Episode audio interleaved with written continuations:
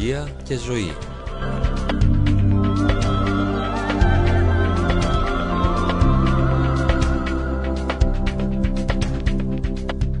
Αντιμετωπίζοντας τις προσωπικές και διαπροσωπικές δυσκολίες της καθημερινότητας.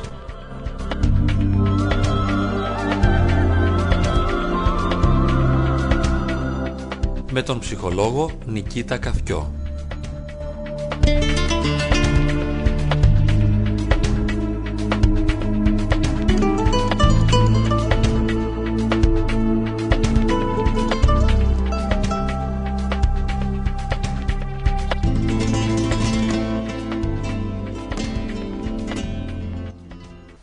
Η σχέση νύφης πεθεράς και γαμπρού πεθεράς είναι πολύ δύσκολη, το γνωρίζουμε όλοι και εκτός από σπάνιες εξαιρέσεις συνήθως δημιουργούνται προβλήματα στην επικοινωνία των πεθερικών με το ζευγάρι και καμιά φορά οι παρενέργειες αυτών των δυσκολιών μπορούν να οδηγήσουν ακόμη και στο διαζύγιο.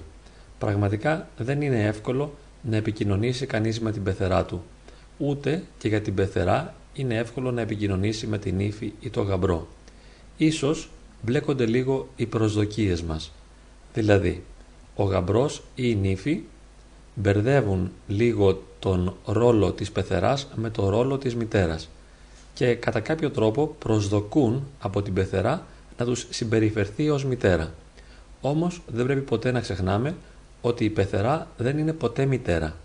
Η πεθερά έχει παιδί, είναι το παιδί της, αυτό αγαπάει πολύ, με αυτό είναι συνδεδεμένη και έχει προσδοκίες από μας, περιμένει δηλαδή από το γαμπρό ή την ύφη, να φερθεί με τον καλύτερο τρόπο στο παιδί της.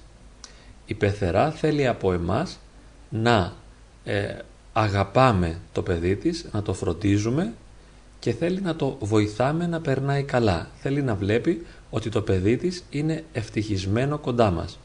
Άρα λοιπόν εμείς ως γαμπρός και νύφη έχουμε το ρόλο, τουλάχιστον έτσι το αντιλαμβάνεται η πεθερά, να υπηρετούμε το παιδί της, να το ικανοποιούμε, να του ικανοποιούμε τις ανάγκες, ώστε εκείνη να μπορεί να διαπιστώνει ότι το παιδί της είναι ευτυχισμένο.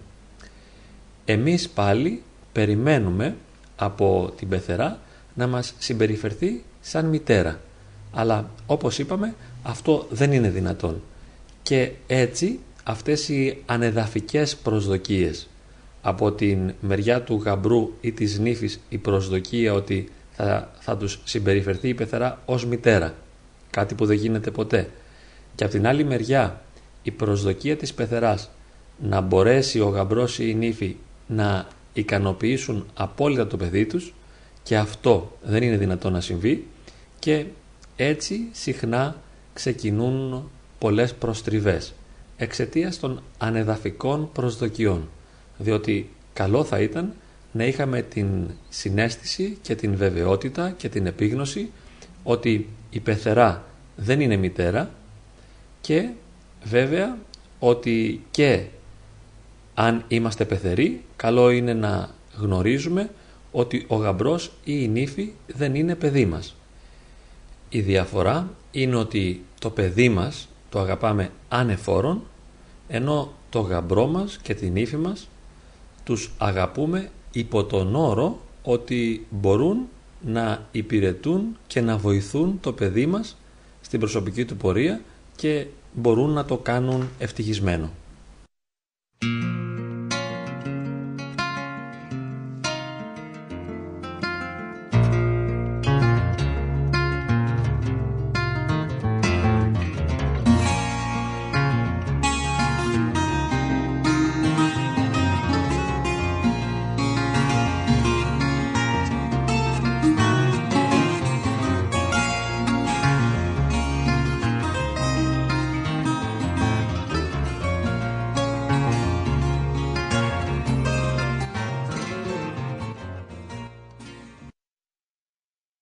Αν έχουμε κάποιο πρόβλημα με την πεθερά μας, καλό είναι να μην εμπλέκουμε στο πρόβλημα αυτό τον ή την σύζυγό μας. Δεν είναι δυνατόν ο σύζυγός μας να μας υπερασπιστεί, ιδιαίτερα όταν είναι μαζί και η πεθερά. Δεν μπορεί εύκολα ένας άνθρωπος να τα βάλει με τη μητέρα του. Εξάλλου δεν πρέπει να ξεχνάμε ότι οι ανθρώπινες σχέσεις δεν θεμελιώνονται στη λογική και ότι με λογικά επιχειρήματα δεν είναι δυνατόν να μεταπίσουμε τον άλλον ή να αλλάξουμε τη συμπεριφορά του ή τη διάθεσή του. Ο κάθε ένας θέλει από μας να τον αποδεχόμαστε και να τον αγαπούμε έτσι όπως είναι. Και η μητέρα μας λοιπόν δεν θέλει από εμάς κριτική, δεν θέλει η μητέρα μας να νιώσει ότι απαιτούμε από αυτήν να αλλάξει τη συμπεριφορά της και δεν θέλει η μητέρα μας να νιώσει ότι παίρνουμε το μέρος του συζύγου ή της συζύγου και την αδικούμε. Η μητέρα μας ζητά με το δικό της τρόπο την αγάπη. Πιστεύει ότι μας αγαπά πολύ και θέλει και από εμάς να την αγαπούμε πολύ.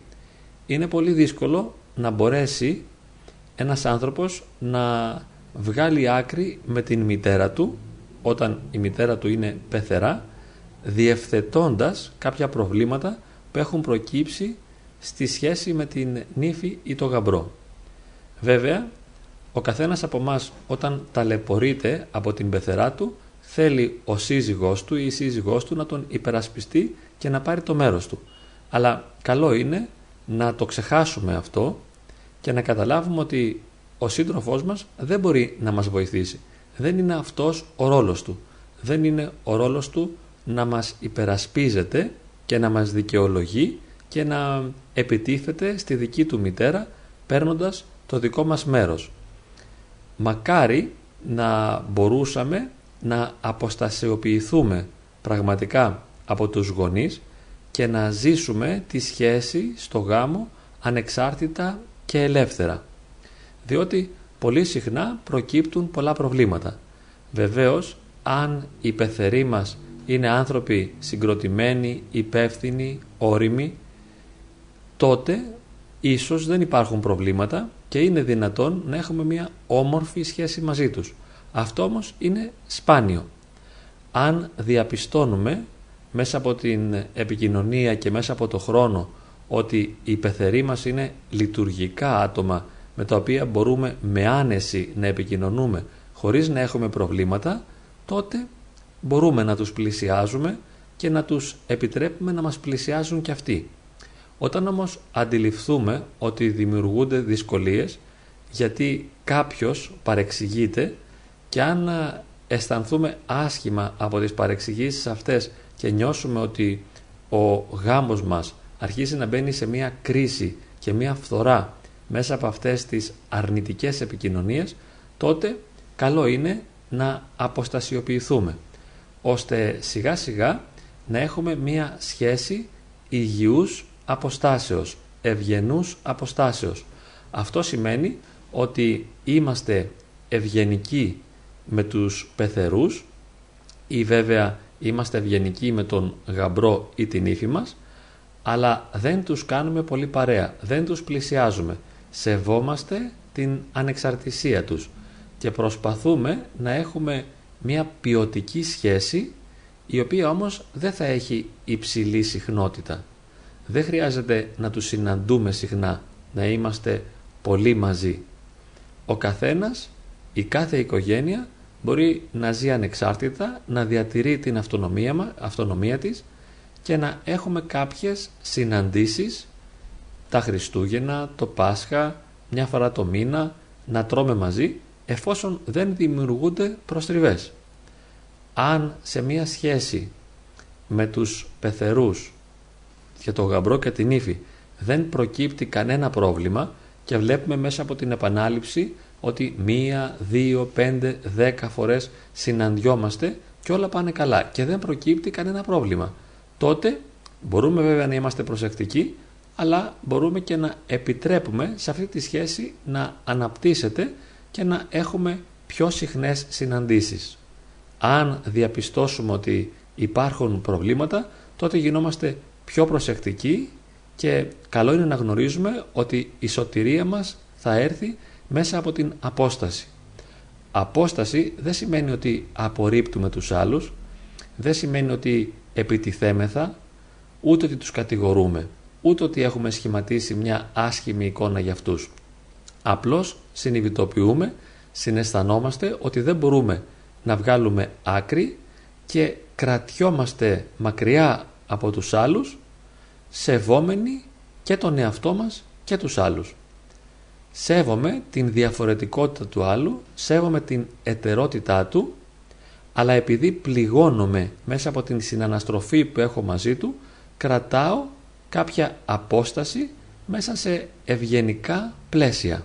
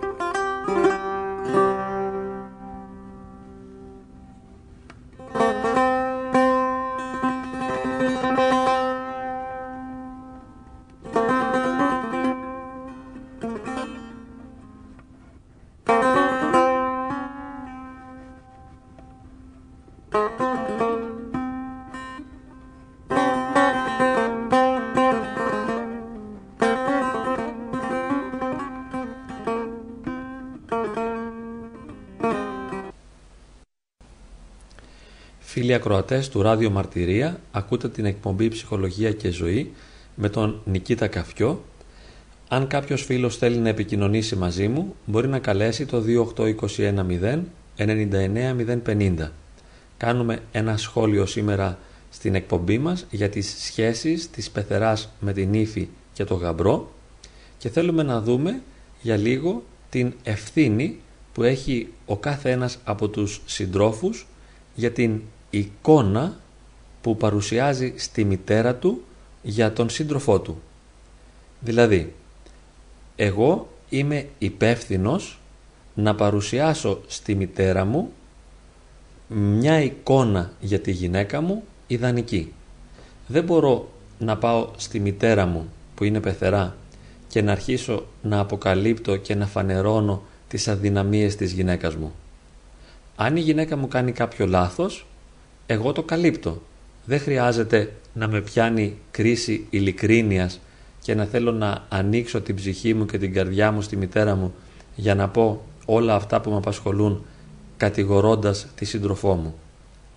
Αν η μητέρα μου είναι αγία, αν η μητέρα μου είναι σοφή, όρημη και μπορεί να με οδηγεί με νυφαλιότητα και ψυχραιμία χωρίς όμως να χάνει την ψυχραιμία της και να εκνευρίζεται και να αναστατώνεται, τότε θα μπορούσα να της εκθέτω κάποια προβλήματα που αντιμετωπίζω με την συμπεριφορά της συντρόφου μου. Αυτό όμως σπάνια συμβαίνει. Είναι πολύ σπάνιο να έχω αυτό το δώρο, αυτό το πολύτιμο δώρο μιας σοφής και αγίας μητέρας. Συνήθως και οι μητέρες μας όπως και εμείς έχουμε τις δυσκολίες και τα προβλήματά μας. Για να μην ε, σχηματίσω στο μυαλό της μητέρας μου μια άσχημη εικόνα για τη γυναίκα μου, οφείλω συνεχώς να προστατεύω τη γυναίκα μου και να την καλύπτω ώστε να δείχνω στη μητέρα μου ότι η γυναίκα μου είναι πολύ καλή, ότι με βοηθά, ότι με κάνει χαρούμενο και ευτυχισμένο. Παραδείγματος χάρη, αν την ώρα που με παίρνει τηλέφωνο η μητέρα μου. Εγώ ως σύζυγος σιδερώνω τα ρούχα της οικογένειας και πει η μητέρα μου «Τι κάνεις παιδάκι μου» εγώ δεν χρειάζεται να πω «Να μαμά σιδερώνω». Και λέει εκείνη «Και η γυναίκα σου τι κάνει» «Κοιμάται» θα μπορούσα να πω αν ήθελα να ήμουν ειλικρινής. Αν όμως το πω αυτό ανατινάζω με μεγάλες πιθανότητες ανατινάζω τη σχέση της ε, γυναίκας μου με τη μητέρα μου. Η νύφη με την πεθερά θα τα χαλάσουν τελείως διότι η μητέρα μου έχει άλλες προσδοκίες από την ύφη της. Περιμένει δηλαδή η γυναίκα μου να σιδερώνει και εγώ να κοιμάμαι. Έτσι θα ήθελε να είναι τα πράγματα. Ε, εγώ λοιπόν δεν χρειάζεται να είμαι ειλικρινής με τη μητέρα μου για να της πω αυτό που συμβαίνει ή αν πριν από λίγο με μάλωσε η γυναίκα μου, μου μίλησε άσχημα ή με εκνεύρισε. Εγώ δεν χρειάζεται να εξομολογηθώ στη μητέρα μου τις δυσκολίες αυτές αλλά το καλύτερο που έχω να κάνω είναι να την καλύπτω τη σύντροφό μου και να παρουσιάζω μια κάπως εξειδανικευμένη εικόνα στη μητέρα μου ώστε να αναπαύεται εκείνη και να ησυχάζει και να έχει μια πολύ καλή γνώμη για την ύφη της. Είμαι λοιπόν εγώ υπεύθυνος για την γνώμη που θα σχηματίσει η μητέρα μου για τη γυναίκα μου, για την ύφη της. Και ο καθένας από μας, αν είναι σύζυγος, θα πρέπει να αναλάβει την ευθύνη να μην εκθέτει ποτέ το σύντροφό του. Αν νιώθεις ότι καταπιέζεσαι και έχεις πολλά προβλήματα με τον σύντροφό σου ή με τη σύντροφό σου, δεν είναι η μητέρα σου ο κατάλληλος άνθρωπος για να τα εκθέσεις. Μπορείς να μιλήσεις σε κάποιον ειδικό, σε κάποιον πνευματικό ή σε κάποιον φίλο σου. Όχι όμως στη μητέρα σου, γιατί αυτό θα διαταράξει τις σχέσεις.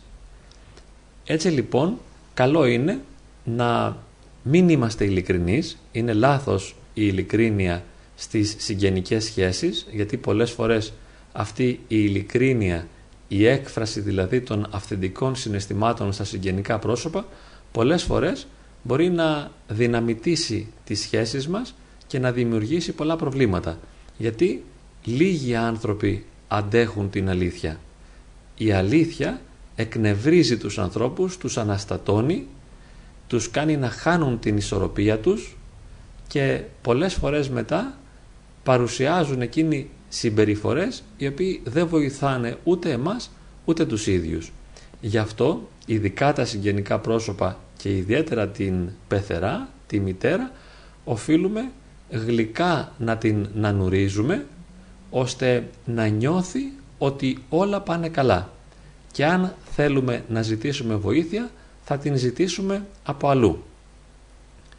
Βέβαια είπαμε εξαίρεση αποτελούν αυτές οι πολύ σοφές μητέρες που έχουν αυτοσυγκράτηση, οριμότητα και ψυχραιμία και μπορούν να συμβουλέψουν με ψυχραιμία και με ε, σοβαρότητα και με νυφαλιότητα το παιδί τους και χωρίς να διαμορφώνουν και αρνητική εικόνα για το σύντροφό μας.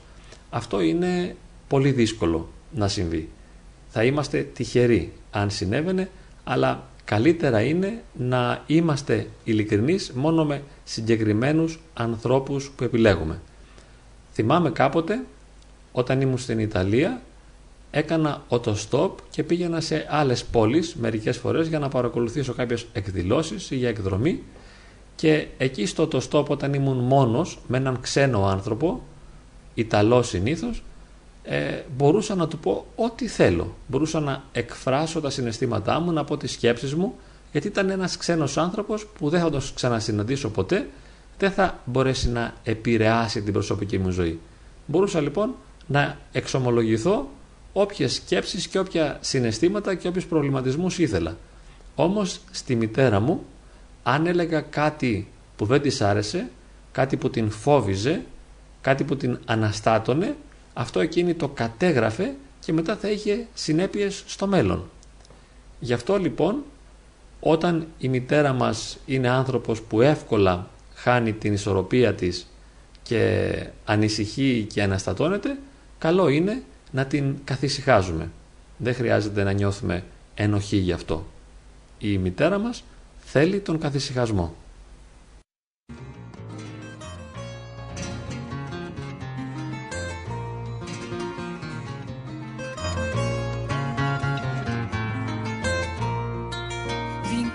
sobre essa terra. Antes de mais nada, aviso: trago facão, paixão crua. e bons rocks no arquivo. Tem gente que piriperra, eu já canto pio e silvo. Se fosse minha essa rua de besta estava vivo.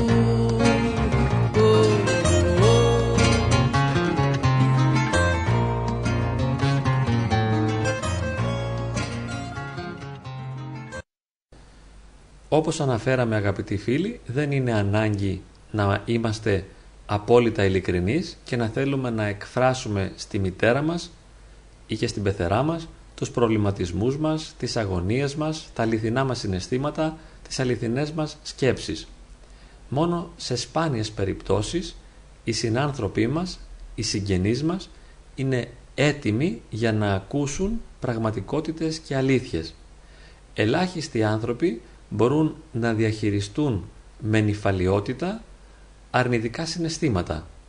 Οι περισσότεροι όταν ακούν ότι τα πράγματα δεν πάνε καλά αναστατώνονται, συγχύζονται, εκτρέπονται και εμείς οι ίδιοι μετά υφιστάμεθα τις συνέπειες αυτής της αποδιοργάνωσης που βιώνουν μέσα από τα ακούσματα που εμείς τους δώσαμε. Γιατί θα πρέπει να πω την αλήθεια αυτό που μου συμβαίνει; Αν για παράδειγμα αντιμετωπίζω ένα πρόβλημα με τη γυναίκα μου, είναι η μητέρα μου το κατάλληλο πρόσωπο για να ακούσει αυτούς τους προβληματισμούς; Μόνο σε σπάνιες εξαιρέσεις. Η μέση μητέρα δεν διαθέτει αυτή την οριμότητα και αυτή την αντοχή. Καλό είναι λοιπόν να παίρνω συμβουλές από αλλού, να εκφράζω τα πραγματικά μου συναισθήματα αλλού και στην πεθερά αλλά και στην μητέρα να συμπεριφέρομαι με έναν τρόπο ελεγχόμενο ώστε να λέω αυτό που πραγματικά την αναπαύει και αυτό που βοηθά τις σχέσεις όλων να βελτιώνονται. Γενικώς το θέμα της ειλικρίνειας είναι κάπως παρεξηγημένο τόσο πολύ μάλιστα ώστε μερικοί άνθρωποι νομίζουν ότι αν εκφράσουν το θυμό ή την οργή ή βαθιά παράπονα τότε είναι ειλικρινείς. Αισθάνονται δηλαδή ότι είναι χρέος να εκφράσουν κάθε στιγμή σε συγγενικά πρόσωπα τα αρνητικά τους συναισθήματα. Ιδιαίτερα βέβαια αυτό συμβαίνει στη συζυγία, ανάμεσα στους συζύγους, τους συντρόφους, ότι εκεί ο καθένας νομίζει ότι είναι καλό και σημαντικό και επικοδομητικό να εκφράζει συνεχώς αυτό που αισθάνεται. Όμως, καλό είναι να ενημερώνουμε τον άλλον για αυτό που αισθανόμαστε. Να κάνουμε κάποιες συζητήσεις όπου θα μας δίνεται η ευκαιρία να εκφράσουμε πραγματικά αυτό που νιώθουμε, αυτό που μας συμβαίνει με νυφαλιότητα και ειλικρίνεια. Στο σύντροφό μας τώρα, στο σύζυγό μας, όχι στην πεθερά ή στη μητέρα. Αφού λοιπόν έχουμε εκφράσει στο σύντροφό μας ή στη σύντροφό μας αυτό που πραγματικά νιώθουμε και αυτό που πραγματικά μας συμβαίνει, μετά θα πρέπει να σταματήσουμε. Δεν μπορούμε να το κάνουμε αυτό συνέχεια. Αν δηλαδή εγώ νιώθω θλίψη ή δυσαρέσκεια, δεν μπορώ όλη μέρα να εκφράζω αυτή τη θλίψη και αυτή τη δυσαρέσκεια. Αν όλη μέρα για κάποιους λόγους υποφέρω, δεν είναι ο σύντροφός μου το κατάλληλο πρόσωπο για να ακούει συνεχώς τα δικά μου οδυνηρά συναισθήματα. Μπορώ βέβαια να το κάνω, αλλά αν το κάνω θα αλωτριώσω τη σχέση μου, γιατί ο άλλος δεν είναι έτοιμος για να σηκώνει σε 24 ώρη βάση το δικό μου βάρος. Ο κάθε ένας περιμένει από τον σύντροφό του ή την σύντροφό του να τον βοηθήσει να σηκώσει το βάρος της ζωής μαζί. Ο κάθε άνθρωπος θέλει να μοιραστεί το βάρος του, τουλάχιστον έχει αυτή την προσδοκία, αυτή την εντύπωση, η οποία συχνά είναι ψευδής. Θέλει να μοιραστεί το βάρος του, δεν θέλει να φορτωθεί τα δικά μας βάρη. Τι συμβαίνει όμως αν τύχει εμείς να σηκώνουμε ένα μεγάλο βάρος, να μας κατακλείζουν αρνητικά συναισθήματα, προβλήματα, καμιά φορά προβλήματα οικονομικά, προβλήματα υγείας, δεν είναι ο σύντροφός μας το κατάλληλο άτομο για να μας συμπαραστέκεται σε χρόνια βάση. Μπορεί κάποια στιγμή να μας ακούσει. Και βέβαια είναι καλό να είναι ενήμερος. Αλλά δεν χρειάζεται να είμαστε ε, ειλικρινείς με αυτή την έννοια ότι επειδή εγώ νιώθω όλη μέρα θλίψη θα γκρινιάζω όλη μέρα. Όχι.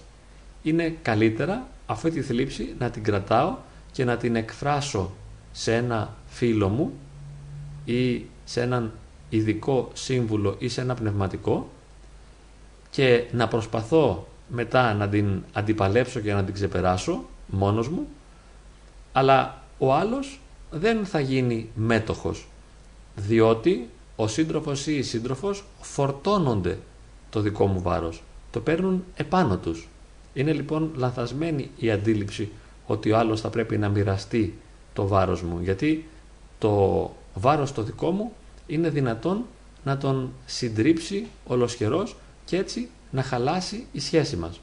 Αυτό που εμείς οφείλουμε να κάνουμε κάθε στιγμή είναι να προστατεύουμε τις σχέσεις και χρειάζεται να αποκτήσουμε σιγά σιγά αυτή τη διάκριση ώστε να ανακαλύπτουμε τρόπους και τακτικές που μπορούν να οικοδομούν τις σχέσεις.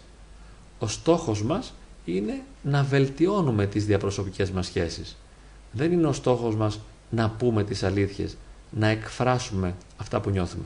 Θα το κάνουμε και αυτό, αλλά όχι συνέχεια και όχι με όλους και όχι πάντοτε. Χρειάζεται πάνω απ' όλα διάκριση και προσοχή.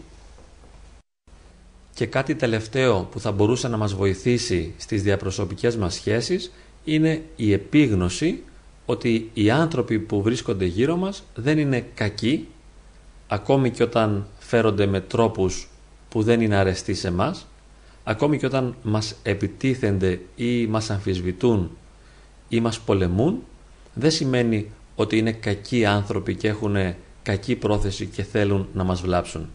Είναι καλό σιγά σιγά να έχουμε την βεβαιότητα πάντοτε στο πίσω μέρος του μυαλού μας ότι όλοι οι άνθρωποι είναι καλοί. Όλοι οι άνθρωποι έχουν καλές προθέσεις και θέλουν την επικοινωνία, τη χαρά και την αγάπη. Όμως για διάφορους λόγους πολλές φορές δεν μπορούν να ελέγξουν και να διαχειριστούν τα συναισθήματά τους αλλά ακόμη και τις πεπιθήσεις τους και τη σκέψη τους και την οτροπία τους και εκτρέπονται και παρουσιάζουν συμπεριφορές ενοχλητικές προς εμάς. Αυτό όμως δεν σημαίνει ότι αυτοί οι άνθρωποι θέλουν να μας βλάψουν. Δεν θέλουν να μας βλάψουν, αντίθετα συνήθως νομίζουν, αισθάνονται ότι εκείνοι βλάπτονται από εμάς και μας επιτίθενται αμυνόμενοι. Αμήνονται και αμήνονται με το να επιτίθενται. Εμείς πίσω από τους επιτιθέμενους, πίσω από την επιτιθέμενη πεθερά ή την επιτιθέμενη νύφη ή τον επιτιθέμενο γαμπρό, θα βλέπουμε έναν πληγωμένο και πονεμένο άνθρωπο που χρειάζεται τη δική μας αγάπη, τη δική μας κατανόηση, τη δική μας στοργή και αποδοχή για να μπορέσει να θεραπευθεί.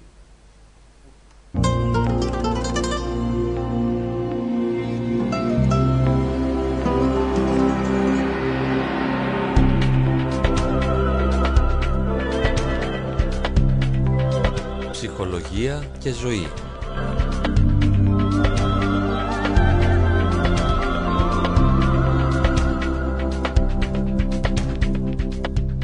Αντιμετωπίζοντας τις προσωπικές και διαπροσωπικές δυσκολίες της καθημερινότητας.